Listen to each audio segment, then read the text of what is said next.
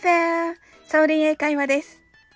映画マイ・エレメント現代エレメンタルの話題からよん大元素土、風、火、水がそれぞれ英語では何かをコメント欄にて考えていただきました。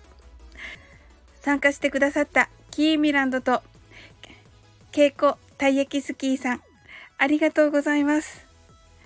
お二人とも一生懸命考えてくださって、とても素敵なコメントをいただきました。とっても嬉しかったです。それでは答えを発表したいと思います。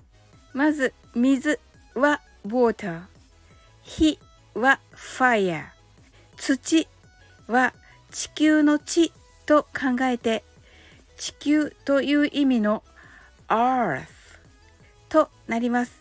earth ですね。earth と言います。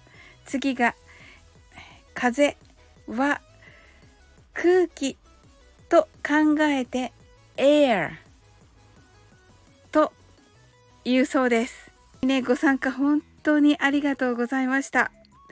こうやって考えて参加していただくのがとても嬉しかったです。ありがとうございます。またぜひよろしくお願いいたします。今日も楽しく配信させていただきました。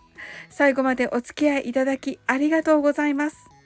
この番組はお好きなことをしながら耳だけこちらに傾けていただく聞くだけ英会話をコンセプトにお送りしています。これからもゆったりと気軽な気持ちで楽しく聞いてくださいね。